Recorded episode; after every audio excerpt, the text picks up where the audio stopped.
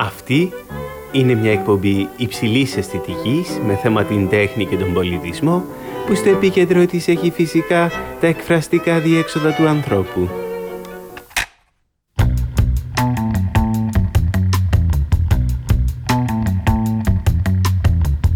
Αριστούργημα, ποιο αριστούργημα; Αριστούργημα λέμε ότι είναι η Μοναλίζα του Νταβίντσι, αριστούργημα και το μουστάκι της Μοναλίζα του Ντυσάν. Αριστούργημα τα selfie πορτρέτα της Φρίντα Κάλο, αριστούργημα και τα selfie πορτρέτα της Σίντι Σέρμαν. Αριστούργημα η νυχτερινή περίπολος του Ρέμπραντ, αριστούργημα και το μονόχρωμο μπλε του Yves Klein. Είναι ποτέ δυνατόν όλα αυτά τα τελείως αντιφατικά και ανόμοια μεταξύ τους πράγματα να θεωρούνται αριστουργήματα.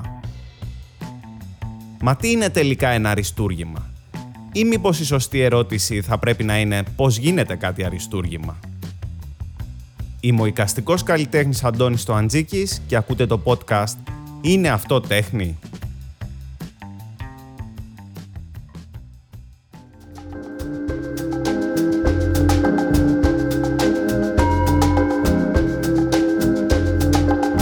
Σήμερα δεν θα σας αφηγηθώ την ιστορία κάποιας ή κάποιου καλλιτέχνη. Θα σας αφηγηθώ όμως την ιστορία μιας ιδέας και το πώς αυτή εξελίχθηκε στο πέρασμα του χρόνου. Η ιδέα αυτή δεν είναι άλλη από το αριστούργημα. Πάμε λοιπόν. Τι ακριβώς εννοούμε όταν λέμε ότι κάτι είναι αριστούργημα; Για αρχή θα πρέπει να καταλάβουμε το πόσο πρόσφατη είναι η ιδέα του αριστουργήματος μιας και μετράει μόνο κάνα δύο αιώνες ζωής. Πράγμα που σημαίνει ότι δεν υπήρχε ως έννοια για τον άνθρωπο της αρχαιότητας. Όταν έβλεπε ο αρχαίος το άγαλμα της Αφροδίτης δεν έλεγε «Ω, μα τι αριστούργημα είναι αυτό». Γι' αυτόν τα γάλματα είχαν μια κάποια χρήση. Ήταν τελετουργικά αντικείμενα που έπρεπε να κάνουν σωστά τη μεταφυσική δουλειά τους. Τα connections με τους θεούς. Ακόμη, θα πρέπει να συνειδητοποιήσουμε ότι και μέσα στη μικρή διάρκεια της ζωής της ως λέξη, το αριστούργημα έχει αλλάξει περιεχόμενο πάρα πολλές φορές. Άλλο εννοούσε ο άνθρωπος στα τέλη του 18ου αιώνα όταν έλεγε αριστούργημα, άλλο στα τέλη του 19ου και άλλο στα τέλη του 20ου. Όσο και αν άλλαξε όμως το περιεχόμενο της λέξης, το σίγουρο είναι ότι η συνταγή για το πώς δημιουργείται ένα αριστούργημα δεν υπήρξε ποτέ. Το θέμα μάλιστα μελέτησαν οι καλλιτέχνες Βίταλη Κομάρ και Αλεξάνδρ Μελαμίντο σε έρευνα που διεξήχθη τον Δεκέμβριο του 1993 όπου και ρώτησαν το αμερικάνικο κοινό τις προτιμήσεις του ώστε να φτιάξουν αυτό που ονόμασαν τον πιο περιζήτητο πίνακα. Ένα αριστούργημα δηλαδή. Το αποτέλεσμα ήταν ο ορισμός του Κίτς. 44% των Αμερικάνων ήθελε να έχει μπλε, 49% λιμνούλες, ποτάμια και ωκεανούς, 60% είπε ότι ήθελε να έχει το μέγεθος πλυντηρίου πιάτων, 56% να έχει κάποια ιστορική φιγούρα και να έχει και ζωάκια κάπου μέσα. Το αποτέλεσμα ήταν να βλέπουμε μέσα σε ένα γαλήνιο τοπίο τον George Washington να στέκεται σαν χάνος δίπλα σε μια λίμνη, μέσα στην οποία είναι και κάτι ελαφάκια. Ό,τι να είναι δηλαδή. Αφού σιγουρέψαμε ότι δεν υπάρχει συνταγή για το αριστούργημα, πάμε να πιάσουμε τώρα το πράγμα από την αρχή.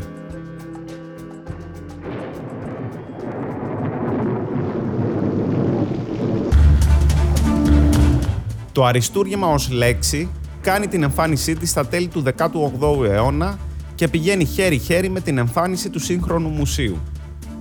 Όταν λέμε σύγχρονο, εννοούμε το μουσείο από την εποχή που γίνεται δημόσιο και μπορεί να έχει σε αυτό πρόσβαση ένα ευρύ κοινό.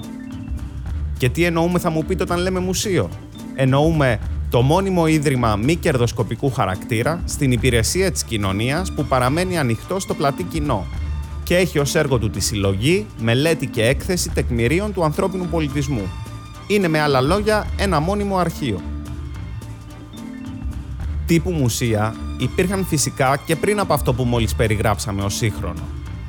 Αλλά ήταν κυρίως συλλογές των ακαδημιών και της αριστοκρατίας, που χρησιμοποιούνταν για επιστημονικούς κυρίως λόγους και προφανώς δεν μπορούσε να έχει πρόσβαση σε αυτά ο καθένας. Το πρώτο μεγάλο μουσείο ήταν το Βρετανικό, που ιδρύθηκε το 1753, ενώ έγινε προσβάσιμο από ένα πιο ευρύ κοινό 6 χρόνια αργότερα. Και πάλι όμως απαιτούνταν συστάσεις για να μπει κάποιος, δεν ήταν ακριβώς δημόσιο.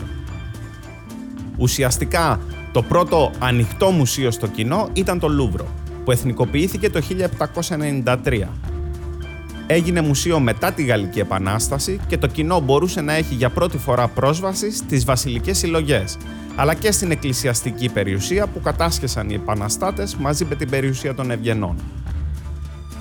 Οι επαναστάτες κατάλαβαν από νωρίς ότι πολλά από τα θρησκευτικά έργα και τα αντικείμενα που είχε στην κατοχή της η Βασιλεία και η Αριστοκρατία υπήρχε ο κίνδυνος να λαιλατηθούν, αφού μπορούσαν να θεωρηθούν εχθρικά από το αγριεμένο πλήθος έτσι και έπεφταν στα χέρια τους. Έτσι φρόντισαν και έκαναν μια καθαρά πολιτική κίνηση με πολλαπλές συνέπειες. Απέσπασαν λοιπόν πολλά από τα έργα αυτά από το φυσικό τους περιβάλλον, δηλαδή τα παλάτια, τις εκκλησίες κτλ. και τα παρουσίασαν ως αυτόνομα έργα τέχνης, που θα μπορούσε να έχει πρόσβαση σε αυτά ο λαός. Συνέδεσαν επίσης το μουσείο και με την εθνική ταυτότητα, ώστε να συμβολίζει έτσι και την ισχύ του κράτους τους. Για το νέο καθεστώς της Γαλλίας, ισότητα μεταξύ άλλων σήμαινε και ελεύθερη πρόσβαση σε αυτά που χαιρόταν αποκλειστικά η αριστοκρατία και οι προνομιούχοι του παρελθόντος. Έδωσαν λοιπόν την τέχνη στο λαό με σκοπό να τον ανυψώσουν πολιτικά και πολιτισμικά, ενισχύοντας έτσι και την εθνική του συνείδηση. Δύο σε ένα. Μπορούμε να φανταστούμε κάπως έτσι πώς ένιωθε ένας άνθρωπος της κατώτερης τάξης όταν επισκεπτόταν το Λούβρο για πρώτη φορά και έβλεπε από κοντά τις βασιλικές και εκκλησιαστικές συλλογές. Αλλά μπορούμε να φανταστούμε και το πολιτικό αντίκτυπο που θα είχε κάτι τέτοιο. Ο πρώην υπήκοος, που τώρα πια έχει γίνει πολίτης, ένιωθε ότι όλα αυτά πια του ανήκουν και μπορεί να έχει πρόσβαση σε αυτά και να τα απολαμβάνει όποτε και όταν το θελήσει. Αυτό στη θεωρία βέβαια, γιατί στην πράξη τα μουσεία ήταν και παραμένουν ελιτίστικα ιδρύματα όπου η προσέλευση σε αυτά δεν υπερβαίνει το 22% του πληθυσμού. Και όσοι τα επισκέπτονται είναι κυρίως άτομα με υψηλότερα εισοδήματα και καλύτερο μορφωτικό επίπεδο, αλλά ας μην πλατιάσουμε. Αυτό που κρατάμε κάπου εδώ είναι ότι τουλάχιστον έγιναν ανοιχτά και επισκέψιμα από τον κάθε ένα.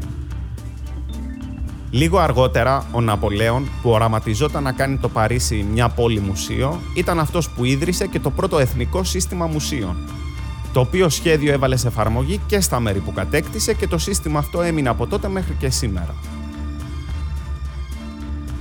Τα πρώτα μουσεία, όπως μπορούμε να καταλάβουμε, εξέθεταν αποκλειστικά την τέχνη του παρελθόντος. Μεταξύ άλλων τέχνη από τις απικίες, κλασική αρχαιότητα, μεσαιωνική τέχνη, αναγέννηση κτλ. Το κοινό λοιπόν επισκεπτόταν το μουσείο με σκοπό να δει τι προηγήθηκε στον πολιτισμό ή αλλιώς να δει τα περασμένα μεγαλεία. Πήγαινε δηλαδή με ένα βλέμμα ανάμνησης για να δει το λαμπρό παρελθόν. Και με την τάση που έχει ο άνθρωπος να εξειδανικεύει το παρελθόν, έβλεπε στα έργα αυτά τις αναμνήσεις ενός πολιτισμού μοναδικού και αυθεντικού που έφτιαχνα αριστουργήματα και που φυσικά ο πολιτισμός αυτός δεν υπάρχει πια. Υπήρχε μια νοσταλγία δηλαδή και μια ανάμνηση σε όλο αυτό. Καταλήγοντας έτσι πολύ εύκολα στο συμπέρασμα πως η μοναδικότητα και η αυθεντικότητα του παρελθόντος είναι αυτό που κάνει κάτι αριστούργημα. Αριστούργημα λοιπόν η Αιγυπτιακή σφίγγα, αριστούργημα τα ελληνορωμαϊκά γλυπτά, αριστούργημα και η Μοναλίζα. Η μοναδικότητα και η αυθεντικότητα για το λαμπρό παρελθόν απλώθηκε σε όλη την Ήπειρο πράγμα που κατέληξε να γίνει ένα προϊόν αυτού που θα ονομάζαμε ως το ευρωπαϊκό φαντασιακό της εποχής. Γιατί λέω ευρωπαϊκό; Μα γιατί εάν πάμε πιο ανατολικά, στην Ιαπωνία για παράδειγμα, εκεί απορρίπτουν κάθε υπερβατική πρόσληψη της τέχνης και μένουν στη χειροτεχνική διαδικασία. Την τεχνογνωσία δηλαδή που χρειάζεται επαγγελματική εκπαίδευση και παραδοσιακή τεχνογνωσία. Για τον Ιάπωνα, οι πλησιέστερες λέξεις σε αυτό που εμείς ονομάζουμε αριστούργημα είναι δύο. Η λέξη «και σάκου» που σημαίνει όμως το εξαιρετικό λογοτεχνικό έργο και η λέξη «μεϊχίν» που ουσιαστικά σημαίνει το ωραίο αντικείμενο που ο ταλαντούχος καλλιτέχνης ξέρει και φτιάχνει καλά. Για τον Ιάπωνα, αριστούργημα μπορεί να είναι και ένας κήπος ή μια τελετή τσαγιού. Κάτι όμορφο δηλαδή και άψογα φτιαγμένο. Με ένα συγκείμενο δύσκολο να κατανοηθεί από έναν Ευρωπαίο για παράδειγμα. Πάντως, δεν βλέπανε τη μυθική και ιερή διάσταση που έβλεπε ο Ευρωπαίος του 18ου αιώνα στα έργα του παρελθόντος. Γι' αυτό και εκείνη την περίοδο οι Ιάπωνες δεν ένιωσαν την ανάγκη να φτιάξουν μουσεία. Τα μουσεία στην Ιαπωνία ξεκίνησαν να δημιουργούνται έναν αιώνα αργότερα και φυσικά κάτω από την επιρροή και την επίδραση της Δύσης.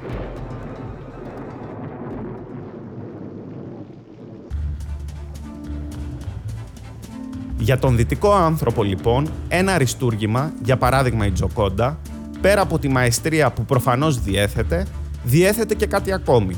Ένα πέπλο μυστηρίου. Μια μοναδικότητα και μια αυθεντικότητα πολύ περισσότερο σημαντική από την απλή μαεστρία. Διέθετε μια άβρα και έναν μύθο. Το μουσείο λοιπόν ήταν ο σιωπηλός φύλακας αυτού του μυστηρίου. Γι' αυτό και τα έργα αυτά προφανώς και γίναν αντικείμενα λατρείας.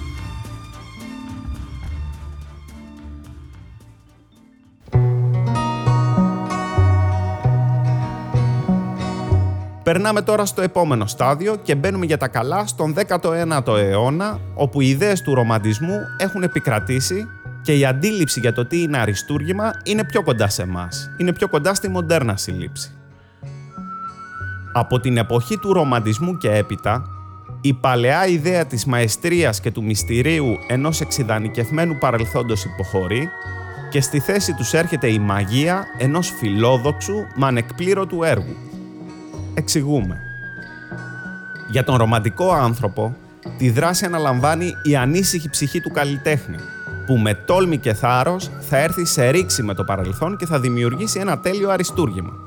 Μου έρχεται τώρα στο μυαλό ένας πίνακας της εποχής, μου διαφεύγει ο δημιουργός, που δείχνει έναν καλλιτέχνη να ζωγραφίζει και ταυτόχρονα να παίζει βιολί και να προσπαθεί να γράψει και ένα ποίημα μπροστά από ένα πιάνο. Όλα μαζί. Αλλά καταλαβαίνουμε από το παράδειγμα αυτό το κλίμα της εποχής. Έτσι λοιπόν, μέσα σε αυτό το κλίμα, αριστούργημα ξεκινά να θεωρείται το σπουδαιότερο έργο που θα φτιάξει τη ζωή του ένας καλλιτέχνης.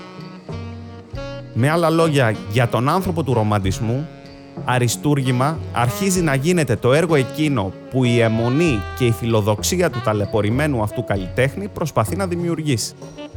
Η φιλοδοξία για το τελειότερο των έργων. Μια ουτοπία με άλλα λόγια.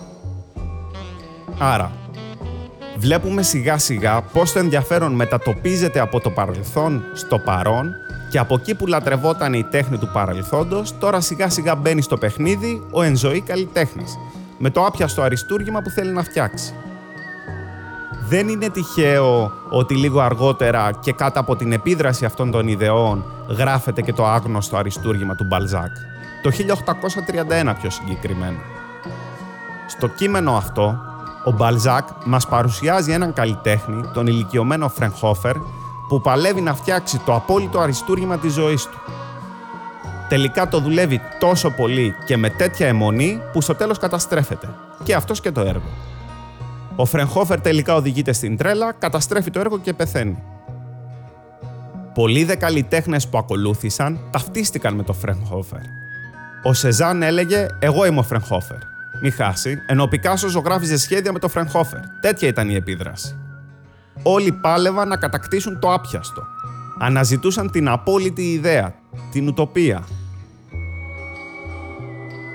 μετά από τον ρομαντισμό και την εποχή του Μπαλζάκ που περιγράψαμε και προχωρώντας προς το τέλος του 19ου αιώνα, αρχές του 20ου, οι Ιμπρεσιονιστές όπως είδαμε στο πρώτο επεισόδιο έχουν επικρατήσει παντού. Μαζί με αυτούς έχει αρχίσει να επικρατεί η θεωρία της έκφρασης του Τολστόη αλλά και η ψυχανάλυση του Φρόιντ, ο οποίος μάλιστα αρχίζει να αναλύει πέρα από ανθρώπους και έργα, όπως αυτά του Νταβίντσι πίστευε ότι η τέχνη εκφράζει ασυνείδητες επιθυμίες. Θεωρούσε μάλιστα ότι τα έργα του Νταβίντσι από πίσω έκρυβαν και μάμι ίσιους, πίστευε μάλιστα ότι το χαμόγελο της Μοναλίζα δεν είναι άλλο από αυτό της μητέρας του Κατερίνα. Αλλά αυτό είναι από μόνο το ένα τεράστιο και προβληματικό θέμα που δεν θα μας απασχολήσει εδώ. Αυτό που έχει σημασία κάπου εδώ είναι ότι στο παιχνίδι αρχίζει να μπαίνει και η ψυχανάλυση. η οποία έρχεται να ξεσκεπάσει τα μυστικά που κρύβει το κάθε έργο, αποκαλύπτοντας την ιδιοφυΐα πίσω από αυτά. Την ιδιοφυΐα αυτή είναι που είχε επικαλεστεί αρχικά και ο Καντ στην κριτική της κριτικής δύναμης, ώστε να περιγράψει τη μυστηριώδη ποιότητα ενός καλλιτέχνη. Έτσι σιγά σιγά, πέρα από τη λατρεία για το παρελθόν και την ουτοπική φιλοδοξία του καλλιτέχνη που αναφέραμε, στην εξίσωση μπαίνει και η έννοια της ιδιοφυΐας, η οποία έρχεται να καλύψει με ένα ακόμη πέπλο μυστηρίου το κάθε αριστούργημα. Τέτοια ήταν η αύρα μυστηρίου γύρω από το κάθε αριστούργημα, όπου το 1911, όταν κλάπηκε η Τζοκόντα από το Λούβρο, ο συγγραφέας Κάφκα μαζί με πλήθος κόσμου πήγαν να δουν το έργο που έλειπε. Πράγμα παράλογο. Τι πήγαν να δουν δηλαδή, αφού το έργο έλειπε; Μα το έργο μπορεί να έλειπε, αλλά το μυστήριο και η μαγεία του ήταν ακόμη εκεί στον χώρο. Τέτοια η δύναμή του. Στον αντίποδα η πρωτοπορία της εποχής έκανε πάρτι που έφυγε από τη μέση ένα ακόμη εμπόδιο. Την εποχή εκείνη η πρωτοπορία έκανε επίθεση στα παλαιά αριστουργήματα όπως αναφέραμε στο προηγούμενο επεισόδιο, οπότε και καταλαβαίνετε τη χαρά τους όταν εξαφανίστηκε η Τζοκόντα. Άσε δε που διοργάνωσαν και νεκρόσιμες ακολουθίες όταν βρέθηκε δύο χρόνια αργότερα. Τι κρατάμε όμως από αυτή την περίοδο; Αυτό που κρατάμε είναι ότι οι καλλιτέχνες αρχίζουν να πιστεύουν σιγά σιγά ότι πέρα από το παρελθόν και την ουτοπία των προηγούμενων εποχών είναι εφικτό τελικά να δημιουργήσουν αριστουργήματα αρκεί να το προγραμματίσουν και να αφήσουν την ευφυΐα να βγει από μέσα τους.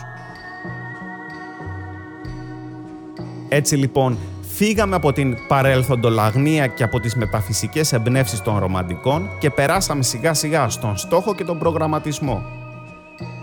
Ο Γκογκέν μάλιστα αρχίζει να δουλεύει τον μεγάλο μουσαμά του με τίτλο «Από πού ερχόμαστε, τι είμαστε, πού πηγαίνουμε» με στόχο να φτιάξει ένα αριστούργημα. Αλλά και ο Βαν Κόγκ νωρίτερα είχε γράψει σε επιστολή στον αδελφό του Τεό ότι θέλει να φτιάξει αριστουργήματα. Αυτό που έχει σημασία κάπου εδώ να καταλάβουμε είναι ότι σιγά σιγά περνάμε από την ουτοπία στον υλοποιήσιμο στόχο. Η πρωτοπορία, όπως είπαμε, ήταν ενάντια στο παρελθόν με τα αριστουργήματά του. Παρόλα αυτά, ο Ντισάν αρχίζει να δουλεύει το έργο «Το Μεγάλο Γυαλί», το οποίο και ποτέ δεν τελείωνε, αρχίζοντας έτσι να δημιουργεί μια άβρα μυστηρίου γύρω από το έργο. Έδειχνε μάλιστα αναρρύθμιτα προσχέδια του έργου με αποτέλεσμα να μετατρέψει την εργασία του σε τελετουργικό μυθικής δημιουργίας. Την ώρα δηλαδή που η πρωτοπορία πάλευε ενάντια στην ιδέα του αριστουργήματος, αυτός έβαζε την ιδέα του αριστουργήματος από το παράθυρο. Και κάπως έτσι ο μύθος επέστρεψε, μεταμφιεσμένος αυτή τη φορά, κατατροπώνοντας όμως την εξέγερση του μοντερνισμού εναντίον του αριστουργήματος. Την ταφόπλακα σε αυτή την εξέγερση έβαλε το έργο Γκερνίκα του Πικάσο, που ό,τι σύμπτωση δημιουργήθηκε το 1937 στον ίδιο δρόμο που εκτιλήσεται η ιστορία του Φρενχόφερ από το άγνωστο αριστούργημα του Μπαλζάκ.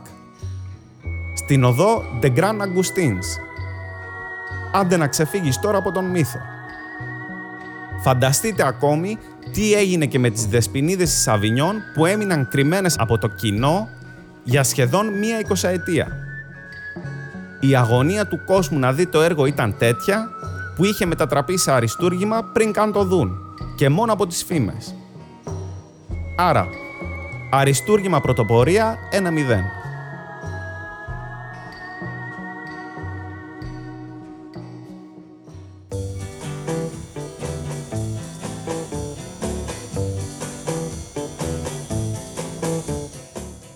Αλλά και ό,τι ακολούθησε δεν πήγε πίσω. Ο Τζάξον Πόλοκ, που ήθελε και αυτός να απαλλαγεί από την ιδέα του υψηλού στην τέχνη, άπλωσε κάτω έναν καμβά και άρχιζε να ζωγραφίζει στο πάτωμα.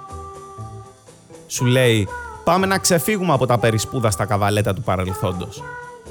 Έλα μου όμως που δέχτηκε να φωτογραφηθεί κατά τη διάρκεια δημιουργίας των έργων του, αποκαλύπτοντας κι αυτός με τη σειρά του ένα τελετουργικό.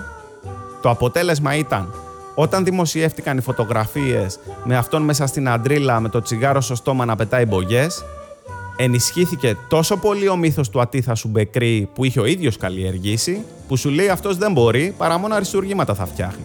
Εδώ πήγε και κατούρισε μέσα στο τζάκι της Peggy Guggenheim. Δεν μασάει.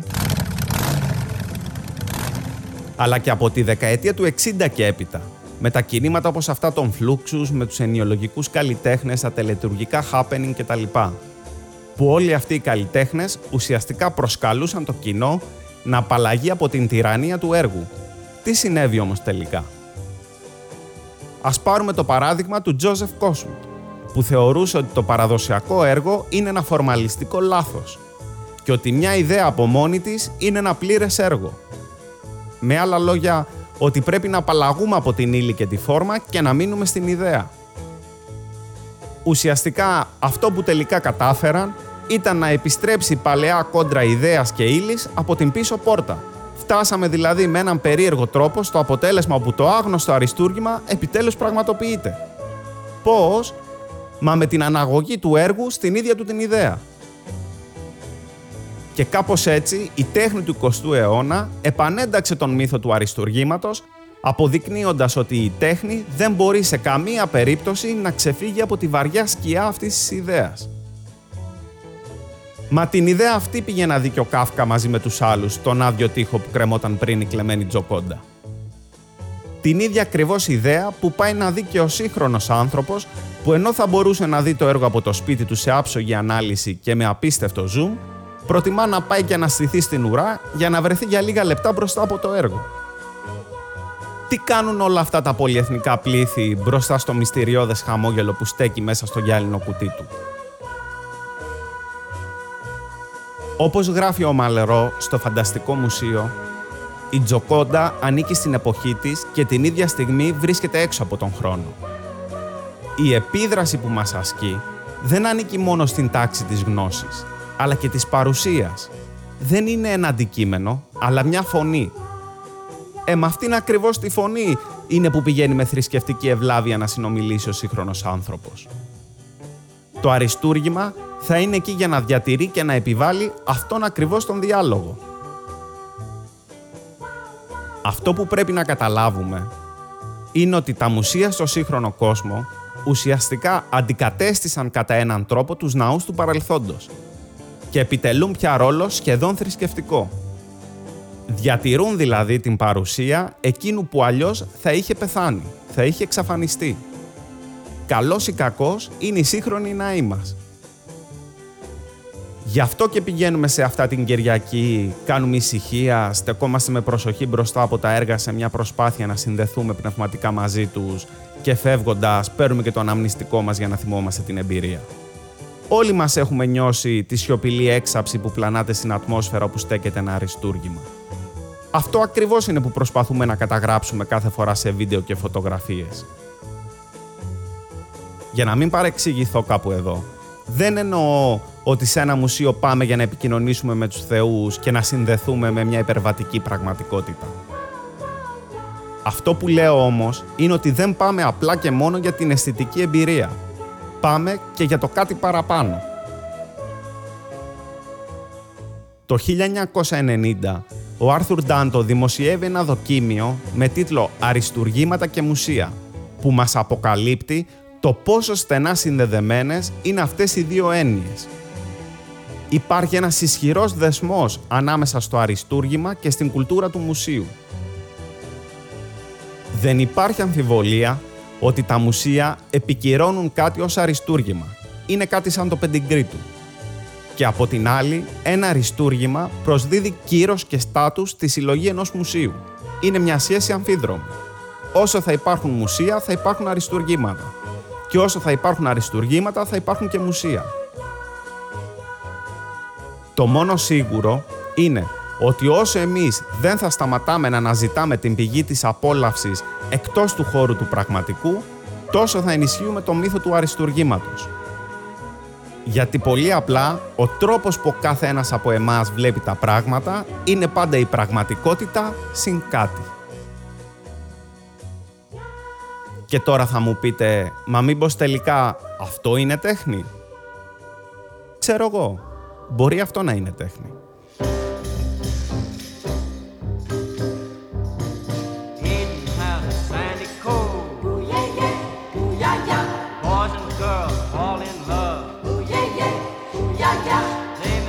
Ακούσατε το podcast «Είναι αυτό τέχνη» Στην επιμέλεια του podcast ήταν ο Αντώνης Τοαντζίκης.